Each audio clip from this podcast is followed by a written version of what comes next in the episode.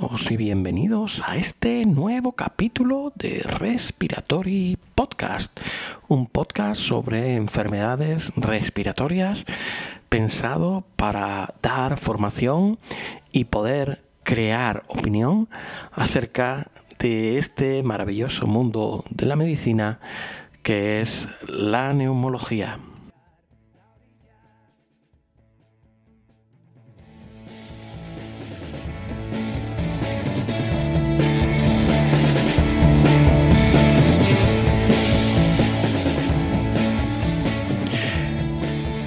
Y en este decimotercer capítulo de la segunda temporada de Respiratory Podcast, hoy vamos a hablar, yo diría que así por fin, porque todavía no lo habíamos tocado en profundidad, eh, vamos a hablar, como decía, del cáncer de pulmón.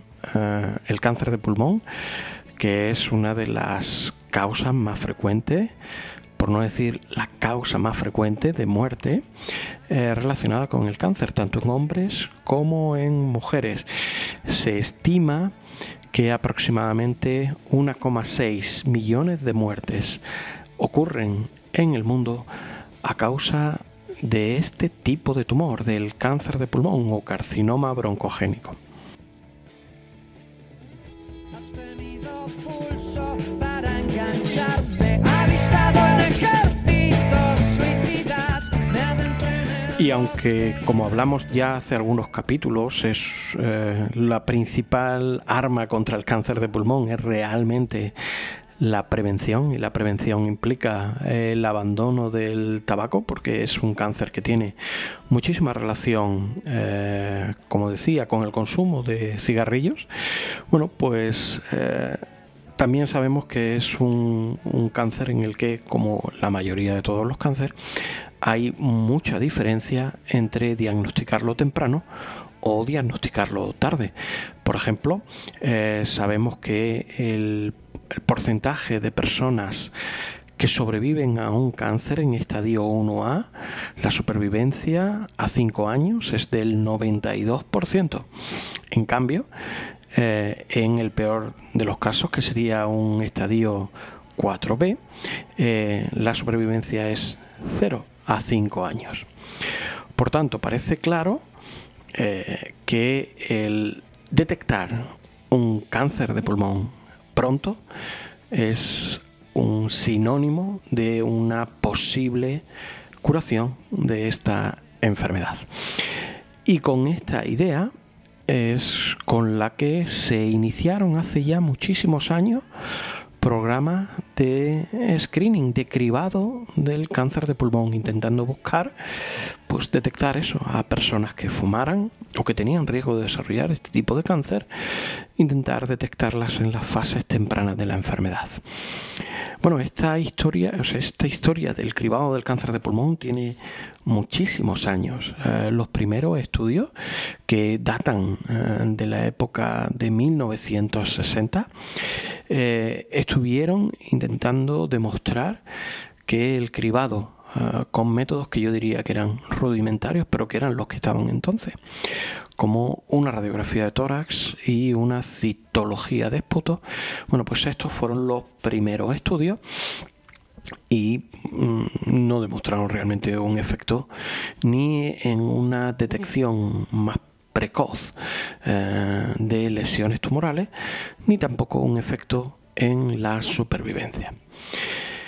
Pero claro, la técnica va evolucionando y ha evolucionado hasta un punto en el que hoy en día disponemos de herramientas que nos permiten diagnosticar precozmente lesiones tumorales en el pulmón, tumores de pulmón. Y esta herramienta es principalmente una, que es el T A C, el C T, eh, tomografía axial computerizada de baja radiación. Y bueno, pues para hablar de esta enfermedad tan importante y sobre todo para hablar del beneficio que se podría obtener con el empleo de T A C de baja radiación, eh, bueno, pues creo que era el momento de hablar, porque además tenemos un experto internacional en este campo eh, y creo que era el momento de poder hablar con él. Este experto no es eh, ni más ni menos que el doctor Javier Zulueta. Javier es un neumólogo que tiene una vida profesional realmente apasionante porque, bueno, él se formó en Estados Unidos, ha estado mucho tiempo aquí en España siendo el jefe de servicio de neumología en la Clínica Universitaria de Navarra y desde hace relativamente poco tiempo, como ahora veréis, pues ha cambiado y se ha pasado al otro lado del charco, como dicen aquello, y está trabajando en Nueva York, en los hospitales Mount Sinai, para hacerse cargo también del programa de cribado de cáncer de pulmón. Y con Javier estuvimos hablando el otro día eh, y aprendiendo muchísimo acerca del screening, del cribado del carcinoma broncogénico. La verdad es que Javier en esto, como digo, es un experto mundial y por tanto es siempre un honor poder tener a un invitado de esta categoría en eh, este programa, en este podcast. Así es que espero que os guste la entrevista, eh, que la oigáis con mucha atención porque es una persona, yo creo, líder, como decía, en este aspecto fundamental de la medicina. Y nada, nos vemos en un ratito en cuanto hayamos terminado la entrevista. Un saludo. Habrá que inventarse una salida. Que el destino no nos tome las medidas. Hay esperanza en la deriva.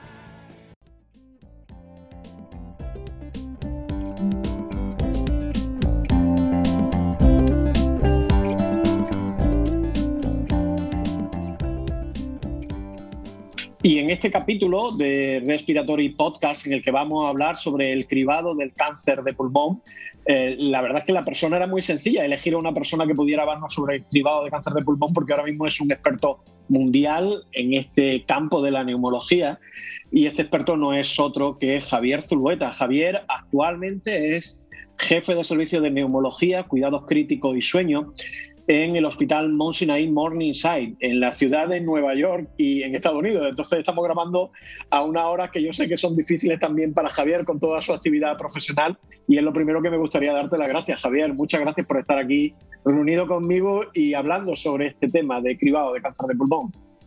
No, muchas gracias a ti, Bernardino. Esto es un, es un, me ha hecho mucha ilusión esta invitación y, y para mí es un honor, o sea que encantado. Bueno, pues claro, yo acabo de decir una cosa que seguramente los que te conozcan de repente habrán dicho, habrá algunos que habrán dicho como me pasó a mí, no, ostras, no es Clínica Universitaria de Navarra, es Mount Sinai Morningside Hospital en Nueva York. Así es que, Javier, lo primero sería que comentara un poco cuál es tu experiencia profesional y tu carrera profesional en, en todos estos años, ¿no? Eres una persona muy conocida, pero seguro que eh, puedes dar datos que la gente a lo mejor no conozca de ti. Esto es una especie de, de vuelta o de, de, digamos, de cerrar el círculo. Yo, yo vine a Estados Unidos al acabar la carrera, estudié en Madrid y, y al acabar me vine a Estados Unidos, hice aquí eh, toda mi formación, hice medicina interna y luego fellowship de neumología y cuidados intensivos en Boston, en la Universidad de Tufts. Y me quedé ahí trabajando cinco años hasta que me ofrecieron la posibilidad de ir a Pamplona. Y, y, y fui ahí, eh, creamos un servicio de neumología que no existía y he estado veintidós años en Pamplona. Y ahora me ha surgido eh, esta posibilidad, esta oportunidad eh, y, y la verdad es que la he, eh, la he aceptado enseguida. Eh, soy un poco inquieto en ese sentido. Eh, bueno, inquieto, veintidós años he tardado, pero, pero al final me he venido para acá a Nueva York y, y la verdad es que con un... un Un reto bastante bonito, eh, montar aquí una línea de cáncer de pulmón de, de, en este hospital en concreto, que es, un, es parte de la red de, de Mount Sinai en Manhattan, eh, y, y crear, liderar el, el tema del cribado de cáncer de pulmón y crear una línea de cáncer de pulmón, diagnóstico, tratamiento, etcétera, junto con cirugía torácica. Es un reto bastante, bastante bonito y, y bueno, no lo dudé cuando, cuando me lo plantearon. Muy bien. Bueno, pues Javier, eh, para hablar un poquito, ¿no?, y para empezar a centrar un poquito esta conversación, eh, ¿cuál es la situación actual del cáncer de pulmón a nivel global, ¿no? Y cómo eh, influye el estadiaje en el momento del diagnóstico con el pronóstico de la, de la enfermedad? Es una situación terrible. Eh... La verdad es que hay que pensar que casi se mueren dos millones de personas al año eh, en el mundo por cáncer de pulmón. En países eh, occidentales la incidencia está bajando, en Estados Unidos eh, más que en cualquier otro, porque han bajado mucho las tasas de tabaquismo, pero sigue siendo un gran problema en, en, en la mayor parte del mundo. Eh, es la quinta causa de pérdida de, de, de años por eh, incapacidad en el mundo, uh-huh. precedido por enfermedad coronaria, enfermedad vascular neurológica, diabetes, E P O C y luego cáncer de pulmón.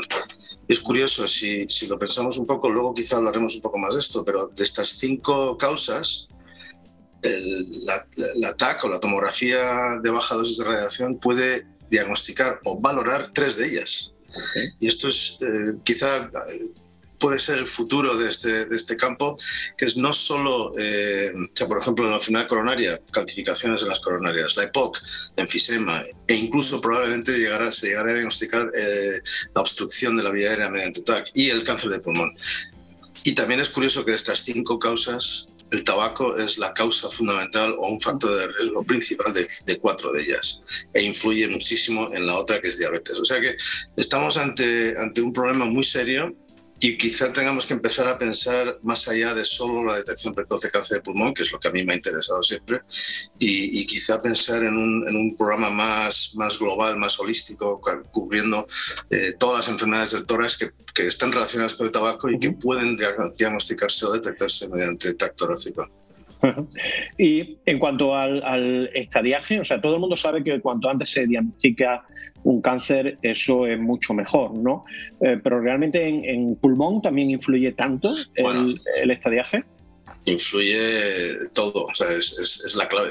Eh, desgraciadamente el cáncer de pulmón no produce síntomas hasta que es muy tarde. Eh, puede crecer hasta, o progresar hasta ser un estadio cuatro sin producir un solo síntoma, que es desgraciadamente lo que ocurre más comúnmente. De hecho, el, más del ochenta por ciento de los cánceres que se diagnostican en cualquiera de nuestros hospitales hoy en día se diagnostican en estadios tres y cuatro porque el paciente o ha ignorado los síntomas o, o sencillamente no ha tenido síntomas, que es lo que suele ocurrir. Cuando se diagnostica en estadio uno, La, la supervivencia a largo plazo, lo hemos demostrado nosotros en el estudio I E L C A P, puede ser superior al ochenta por ciento y a diez años, no, estoy, no he hablado de cinco, sino de diez años, es decir, que se cura el cáncer de pulmón cuando se diagnostica en estadios precoces. Por eso también es difícil entender que todavía, con toda la evidencia que ha salido y que hablaremos de ello, supongo, eh, todavía haya gente reticente a, a, a, a, a, a impulsar eh, eh, o a tomar las medidas necesarias para que empecemos a hacer esto, porque realmente salva vidas, está claro. Detectar cáncer de pulmón en el estadio uno es la clave hoy en día de la curación de esta enfermedad.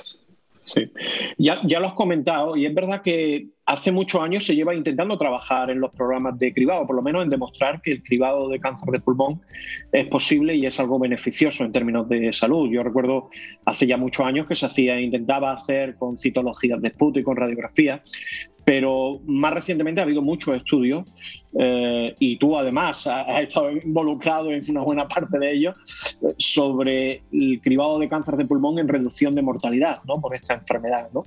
¿Qué, qué evidencia o cómo podrías tú resumir, Javier, eh, toda la evidencia que tenemos actualmente? Pues eh, la evidencia se ha ido acumulando eh, durante ya bastantes años, eh, quizás desde, desde la primera evidencia Eh, un poco seria apareció en el año noventa y nueve o en el año dos mil cuando publicó I E L C A P, uh-huh. eh, el programa Early Lung Cancer Action Program de, de, liderado por la doctora Claudia Henschke de Cornell en ese momento, ahora está aquí en Mount Sinai.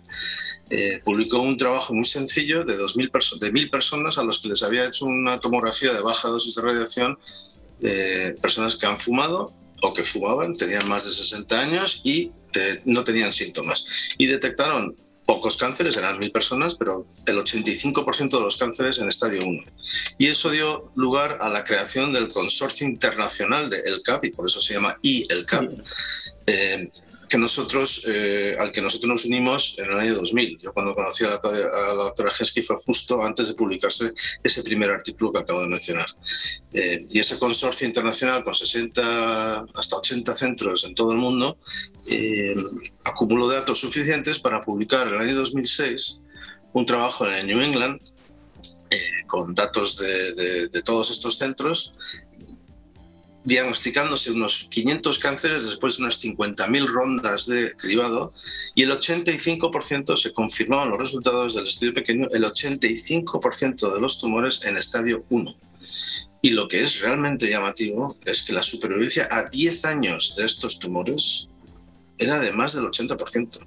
De todos los tumores diagnosticados, más del ochenta por ciento. Es decir, el año dos mil seis, estoy hablando, ¿eh? eh ha, ha, ha llovido. Ya queda, ya queda lejos, ya queda lejos. Ha llovido. Y todavía hoy no estamos haciendo cribado en, en España, en otros sitios sí. sí. Entonces, eh, pero, ¿qué es lo que pasó con este estudio? Fue muy criticado eh, porque, se, eh, digamos que la, eh, se, la, los críticos se fijaron en el hecho de que no había un grupo control. Entonces no podíamos demostrar que ese aumento de la supervivencia, que era drástico, del, del, del catorce por ciento, doce por ciento habitual al ochenta por ciento, y no a cinco años, sino a diez años, que eso eh, no podía ser, eh, no podía extrapolarse a una disminución de la mortalidad porque no había un grupo control al que no se le hacía cribado. Eh, nuestro argumento era que, que el, el cambio era tan drástico Eh, que no podía ser debido a sobrediagnóstico. Es decir, ellos eh, siempre se ha dicho que se diagnostican tumores que, de no ser diagnosticados, no ocasionarían, no ocasionarían la muerte del paciente. Todos los que hemos tratado cáncer de pulmón, aunque sea poco, pero sabemos que en, en, en nuestro campo, en el cáncer de pulmón, el sobrediagnóstico eh, existe en un porcentaje muy bajo. Y de hecho, antes de que se hablara de cribado, eh, yo me acuerdo en mi formación, eh, un nódulo pulmonar solitario era un cáncer hasta que se demostrara lo contrario. Y, y había que hacer todo lo posible para diagnosticarlo. Bueno, entonces, eh, no se aceptaron esos resultados y se esperaban los resultados de unos estudios aleatorizados. El primero que se hizo, que empezó en el año dos mil dos más o menos como consecuencia del, del primer trabajo del C A P, fue el N L S T, el National Lung Screening Trial, de, de aquí en Estados Unidos. Eh, los resultados se publicaron en el dos mil once, creo recordar, y hasta entonces había sido el estudio más caro eh, hecho jamás, doscientos cincuenta millones de dólares, cincuenta mil personas aleatorizadas en dos grupos, unos a los que se les hizo un T A C anual Eh, durante tres ciclos, es decir, el tiempo cero, al año y al segundo año. Solo tres T A Cs. Y otro al que en vez del T A C se hacía una radiografía de tórax. Es decir, no se comparaba con, con control no hacer nada.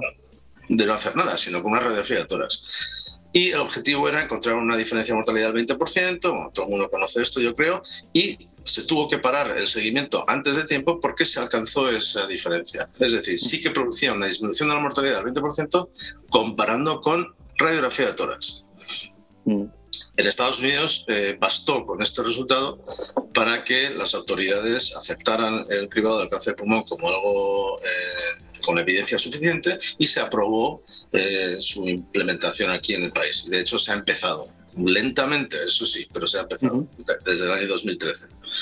En Europa se empezó a decir que no, que no era suficiente, que hacía falta un estudio europeo, y había uno en marcha, el NELSON de, de Países Bajos, y eh, tuvimos que esperar. Y de hecho este, este estudio se publicó hace dos años.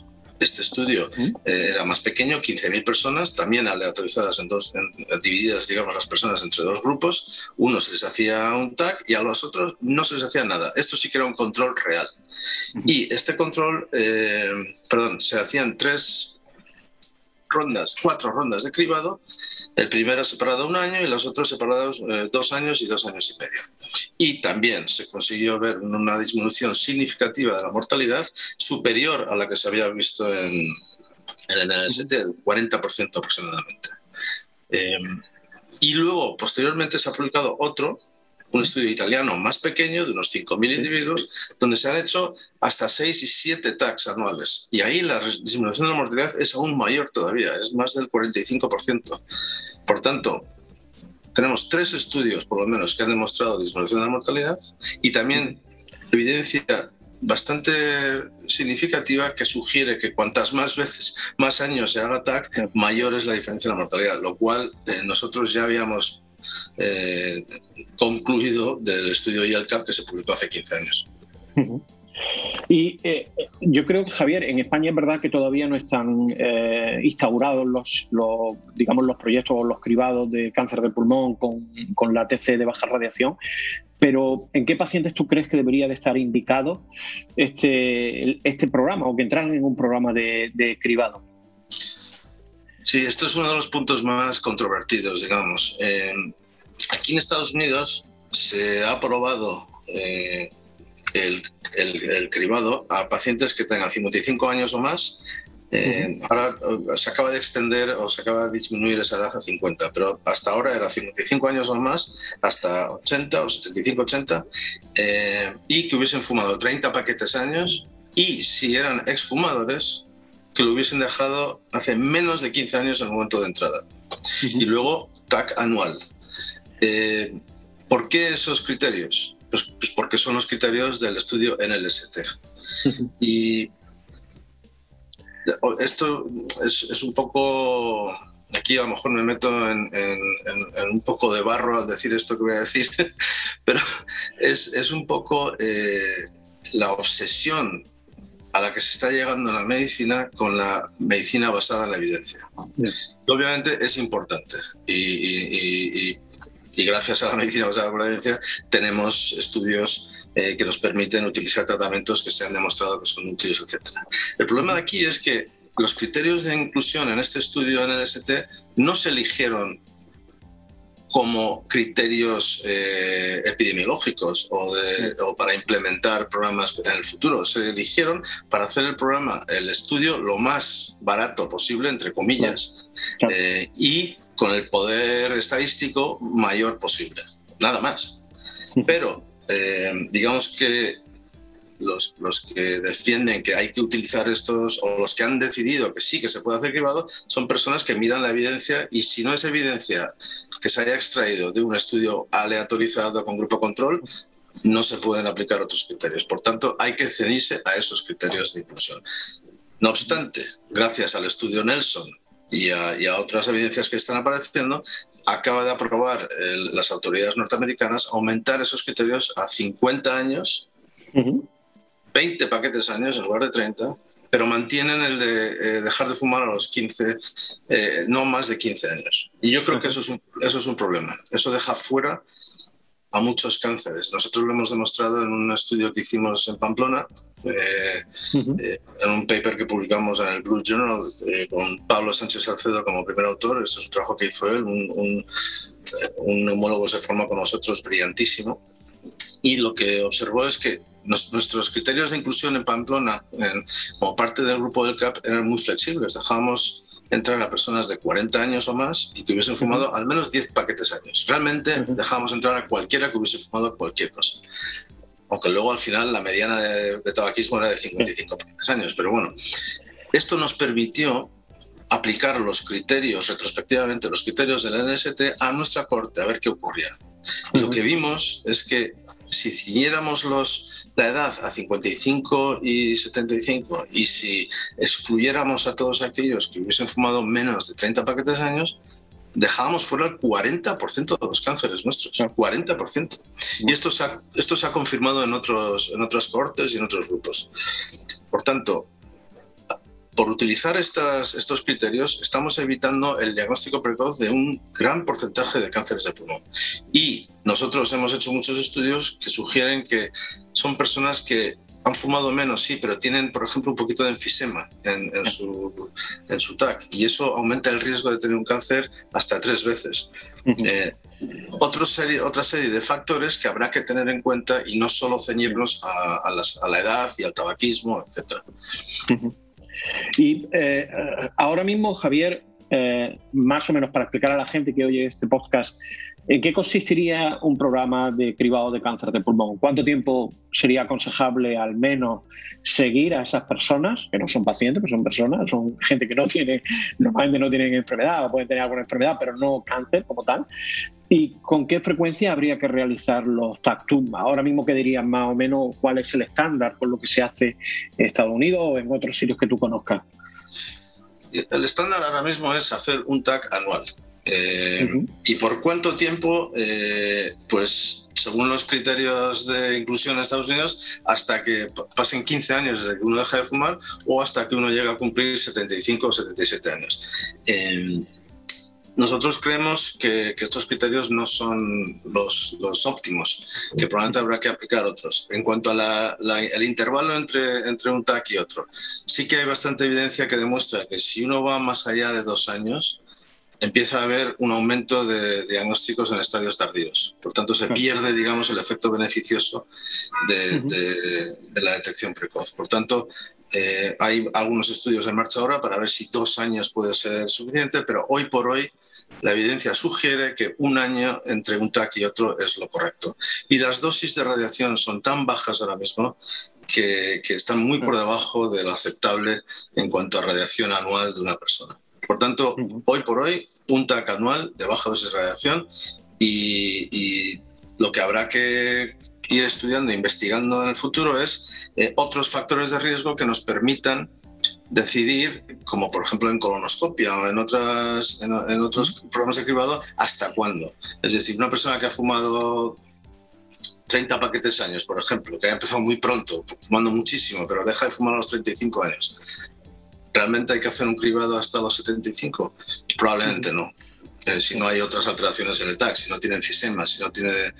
Por tanto, estas son cosas que, que se irá estudiando en el futuro. Pero hoy por hoy, un programa de cribado debe consistir en hacer un T A C eh, basal, que es la primera, y luego repetir anualmente eh, de por vida mientras uno tenga el riesgo de, de cáncer de pulmón. Uh-huh.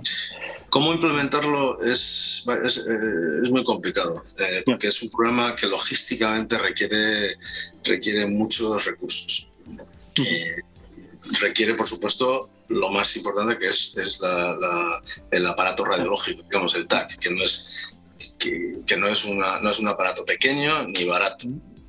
Eh, barato quizás sí, porque se puede amortizar rápidamente, pero, uh-huh. pero es, eh, necesita un, unas estructuras eh, arquitectónicas importantes. Por tanto, no es tan sencillo como, por ejemplo, eh, programas de cribado de otros cánceres. Eh, y, por ejemplo, en España sabemos que los equipos radiológicos están saturados ahora mismo. Uh-huh. Por tanto, eh, aunque hay evidencia que sugiere o que demuestra que, digamos, que estos programas son coste efectivos, no hay duda que van a requerir una inversión por parte de, de las autoridades. O sea, aquí es, se llega al punto en que el, el, las autoridades sanitarias tienen que decidir si merece la pena invertir en un programa de estos para evitar luego en el futuro eh, otros gastos eh, de, derivados del, del tratamiento del cáncer avanzado. Entonces es un, es un programa complejo, pero se está consiguiendo en algunos sitios. En Croacia, por ejemplo, es el primer país europeo que ya ha, ha empezado un programa nacional de cribado de cáncer de pulmón. Eh, y creo que deberíamos eh, ver muy de cerca cómo lo están haciendo y, y seguir un poco su evolución, porque puede ser muy interesante. Y, Javier, un tema que siempre ha sido motivo de debate y de discusión con los programas de cribado era cómo se gestionaban los resultados del T A C anómalo, ¿no? Sobre todo porque sabes que desde un principio siempre se ha comentado que había falsos positivos que podían llevar incluso hasta que el paciente entrara en un quirófano eh, para, para hacerse una resección de un nódulo que se había detectado en el T A C. Y entonces, ¿cómo, cómo se puede gestionar también esto? Ya no estamos hablando solamente de la infraestructura, sino los resultados falsos positivos, que eso interesan sobre todo porque suponen una carga eh, para el propio paciente de estrés, de, de pensar que puede tener algo, etcétera, y una carga también para todo el equipo médico que haga ese programa de cribado. Es claramente uno de los, uno de los aspectos más importantes de, de, de este campo. Eh... Muchas personas, el, el, en algunos estudios hasta el, el treinta por ciento, cuarenta por ciento de las personas que se hacen un T A C tienen nódulos. Uh-huh. Eh, dependiendo de dónde pongamos el, el umbral de, de, en cuanto al tamaño del nódulo para considerarlo positivo o negativo, pues tendremos más o menos, pero eh, por ejemplo en I-ELCAP, que hemos puesto el umbral en seis milímetros, después de analizar retrospectivamente toda nuestra corte, hemos visto que eh, colocando el umbral en seis milímetros eh, no dejamos de diagnosticar cánceres eh, de forma precoz. Uh-huh. Por tanto, y con seis milímetros nosotros, en nuestra corte de I-ELCAP, y estoy hablando de ya cien mil eh, uh-huh. o más rondas de cribado, aproximadamente un diez a doce por ciento de personas tienen nódulos. Eh, Obviamente no podemos hacer eh, biopsias y cirugías a todas esas personas porque una minoría de esas personas tienen cáncer. Eh, pero hemos aprendido con el tiempo, con los protocolos que se han ido desarrollando, hemos aprendido a manejar estos nódulos eh, con pruebas que no son invasivas. La más común es un nuevo ataque de baja dosis de radiación a los tres meses, ver si hay crecimiento y si no lo hay, continuar observando. Y haciendo eso se pueden llegar a, a programas con bastante éxito, como por ejemplo el de I E L C A P, el, el estudio italiano, etcétera, mm. donde un diez por ciento aproximadamente de, las, de, las, de los pacientes que acaban yendo a cirugía resulta que no tienen cáncer. Mm-hmm. Eso es, eso es un verdadero falso positivo. Eso es lo que hay que considerar como un falso positivo. Un nódulo que se detecta en un ataque y que no es cáncer, pero se sigue con otras pruebas y no se hace una prueba invasiva y al final se detecta, se ve que no es cáncer, eso no es realmente un falso positivo, eso es un nódulo por un punto. Eh, el, el programa de cribado no debe considerarse como, como una prueba, el ataque, sino como un protocolo, un régimen de pruebas que incluye eh, el ataque eh, basal, el ataque a los tres meses, ver si hay crecimiento y si no hay crecimiento, entonces sí que se considera un negativo. Esto lo ha demostrado el estudio eh, holandés, el NELSON, uh-huh. que no declara una Una, una ronda de cribado positiva o negativa hasta los tres meses para ver si hay o no crecimiento de los nódulos. Mm. Eh, y haciendo eso, ellos tienen un dos por ciento de, de, de nódulos falsos positivos. Por tanto, hace, siguiendo los protocolos bien, se pueden hacer bien. ¿Qué ocurre si no se siguen los protocolos bien? Pues tenemos el ejemplo del estudio N L S T. El estudio N L S T no tenía protocolos de, de manejo de anormalidades en las T A C. Sencillamente, los radiólogos informaban de la presencia de nódulos y mandaban ese informe a los médicos eh, primario, de atención primaria de los pacientes. Y entonces ellos, junto con sus especialistas por fuera del... O sea, que no, eh, no tenían nada que ver con el estudio, ellos decidían eh, qué hacer con el paciente. El resultado es que el veinticinco por ciento aproximadamente de, los, de las personas del estudio N S T que se hicieron o que se sometieron a una cirugía, lo hicieron para una enfermedad que no era cáncer. Entonces, ¿dónde está el, el, la tasa adecuada o apropiada? ¿Un diez por ciento? ¿Un veinte por ciento? ¿Un veinticinco por ciento? Esa es la gran pregunta que hay que plantearse. Lo que sí que se ha podido demostrar es que haciendo, siguiendo protocolos eh, de forma estricta se puede bajar hasta por debajo del diez por ciento, como ha hecho el estudio italiano, que tiene un cinco por ciento de cirugías en enfermedad benigna.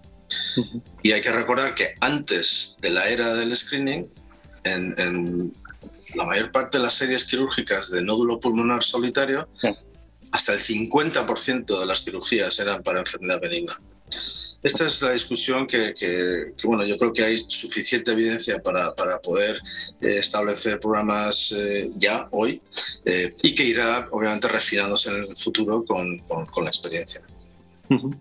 Bueno, pues Javier, ya estamos casi terminando y normalmente cuando entrevisto a algún líder como, eres, como es tu caso, eh, siempre les pido que nos den alguna idea de futuro. Este podcast lo oye mucha gente, gente que a lo mejor está empezando ahora su carrera profesional o gente que está incluso en la Facultad de Medicina, estudiando medicina, eh, y siempre pues pido al, al entrevistado que por favor nos dé alguna idea de por dónde cree él que va a ir el futuro o algún consejo, por ejemplo, a alguien que esté empezando ahora y que quiera entrar en, en todo este maravilloso campo del, del cribado del cáncer de pulmón, pues bueno, alguna idea de alguien experto como tú y que además tiene ya una experiencia para poder decir, pues mira, este es un campo que va a pegar un bombazo dentro de diez años, si te metes ya, dentro de diez años va a ser un, un crack mundial, ¿no?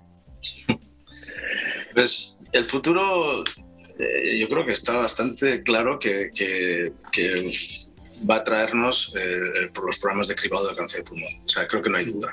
Eh, a pesar de que todavía hay reticencias por parte de, de, de algunos, eh, esto va a ocurrir. Eh, y tenemos, yo creo, que la obligación de, de, de empezar, porque es que en España solo se están muriendo veinte mil personas al año. ¿No? En el mundo, casi dos millones de personas al año. O sea que no tenemos, no tenemos otra alternativa. Y hay suficiente evidencia que demuestra que son programas efectivos y seguros. Entonces, yo creo que eh, va a ocurrir. Me temo que en sitios donde la sanidad es compleja, como en España eh, se puede retrasar más que en otros sitios, en Croacia ya han empezado, pero yo creo que una de las cosas más interesantes que está empezando a, a aparecer ahora y que a lo cual he hecho referencia ya al principio es, eh, digamos, el, la valoración conjunta de, de las enfermedades torácicas causadas por el tabaco, no solo el cáncer de pulmón. Es decir, imaginémonos un programa donde con una prueba que tarda Eh, quince, veinte segundos en hacerse, se pueda diagnosticar tres de las cinco enfermedades eh, más mortales en, en el mundo actualmente: la enfermedad coronaria, la E P O C y el cáncer de pulmón. Y yo creo que eso es un campo futuro eh, fascinante y, y en el que vamos a tener que, que trabajar muchísimo. Y no nos olvidemos una cosa que no le he mencionado en ningún momento, pero creo que es muy importante, es el tabaquismo. Uh-huh. Tenemos que, que, que hacer esfuerzos enormes por, por, por que cualquiera de estos programas vaya acompañado de, eh, de programas de deshabitación tabáquica. Está demostradísimo que eh, la relación entre coste y efectividad de cualquier programa de cribado de cáncer de pulmón aumenta considerablemente eh, cuando va asociado a, a deshabitación tabáquica. Y, y es que es nuestra obligación como, como médicos Eh, conseguir que la gente deje de fumar y conseguir que nos dejen de engañar con, con estas nuevas formas de fumar, eh, que, eh, mundo sin humo, eh, este tipo de cosas que realmente eh, el, los, los que están ahora, que decías tú, en la Facultad de Medicina, tienen la obligación de, de educar a, sus, a, a, a su cohorte, digamos, de edad, en que esto es, es una forma nueva de engaño y que nos va a llevar a, a desgraciadamente, a que tengamos que seguir hablando de cribado de cáncer de pulmón y, y E P O C porque, porque vamos a tener problemas durante décadas. Claro. Muy bien, Javier, pues eh, nada más. Lo único que puedo darte es las gracias por este rato de conversación. La verdad es que es espectacular hablar contigo y aprender tanto de, de cáncer de pulmón, de cribado de cáncer de pulmón. Yo, tú sabes que me dedico mucho a la E P O C y también sé que en eso tiene un trabajo espectacular con el uso de T A C también eh, para estos pacientes. La verdad es que tus ideas son siempre, yo diría que son novedosas y seguramente marcan un, por dónde debemos ir, ¿no? Como, como especialistas o como médicos que nos encantan las enfermedades respiratorias. Y bueno, pues nada más, desearte que te vaya bien en esa nueva andadura, en la ciudad que nunca, nunca duerme, ¿no? Es lo que dicen, ¿no? La ciudad que, que nunca duerme. Es, es verdad, ¿eh? Es, es verdad. Por lo menos las sirenas de las ambulancias y los bomberos no paran. Muy bien. Y bueno, aunque estás en esa andadura por allí, por, por Nueva York, espero también poder verte pronto en España en algún viaje que seguro que, que haga, en alguna invitación y nos veamos juntos en algún evento. ¿Vale, Javier? Bernardino, te lo agradezco muchísimo. Para mí ha sido un placer y muy divertido además, así que encantado. Y sí, espero, espero vernos pronto. Gracias. Muy bien. Un saludo. Chao. Hasta luego. Chao.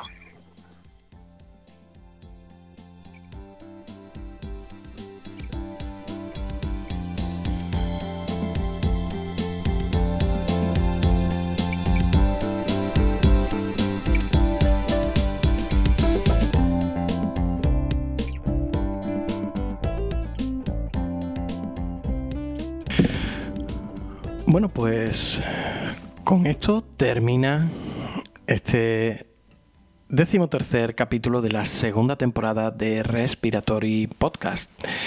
Espero que os hayáis aprendido y que hayáis imbuido de toda la sabiduría que tiene Javier.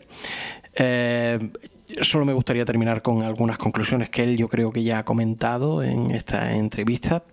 La primera, que estamos ante un reto realmente importante para toda la medicina, el conseguir que haya, que no haya gente eh, que fallezca por cáncer de pulmón o que esta sea la menor posible.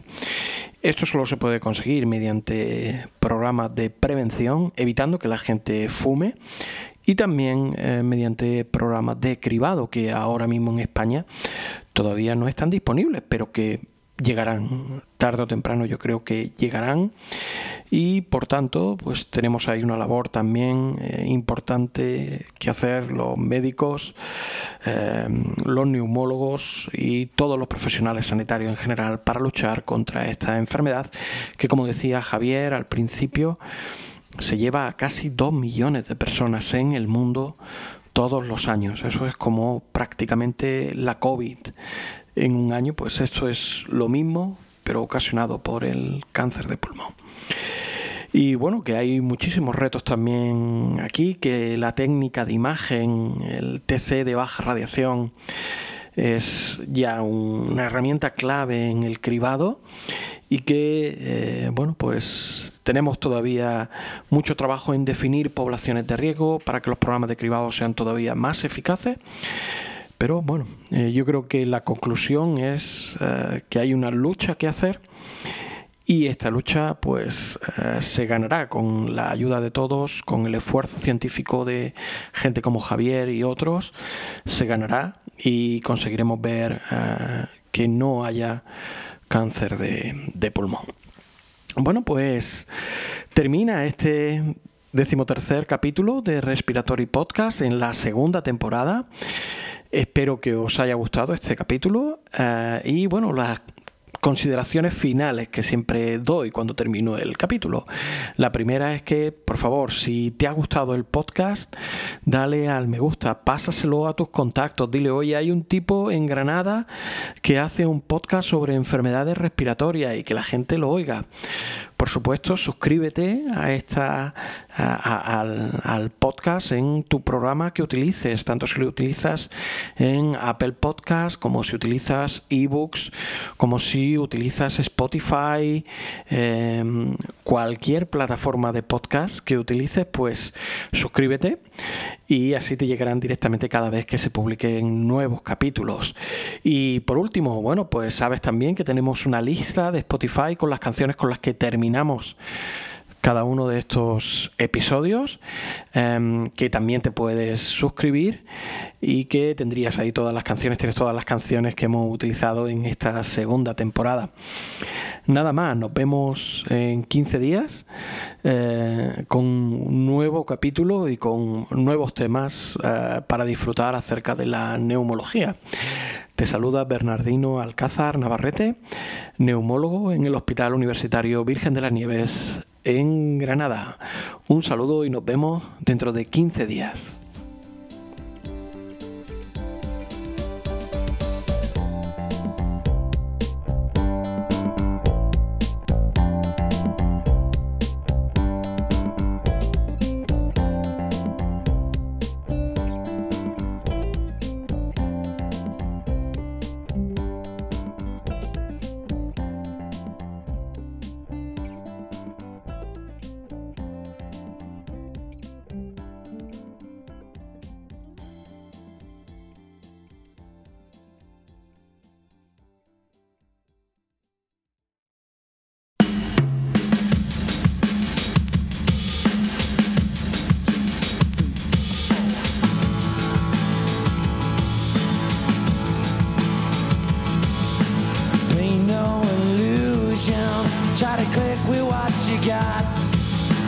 Taste every potion, 'cause if you like yourself a lot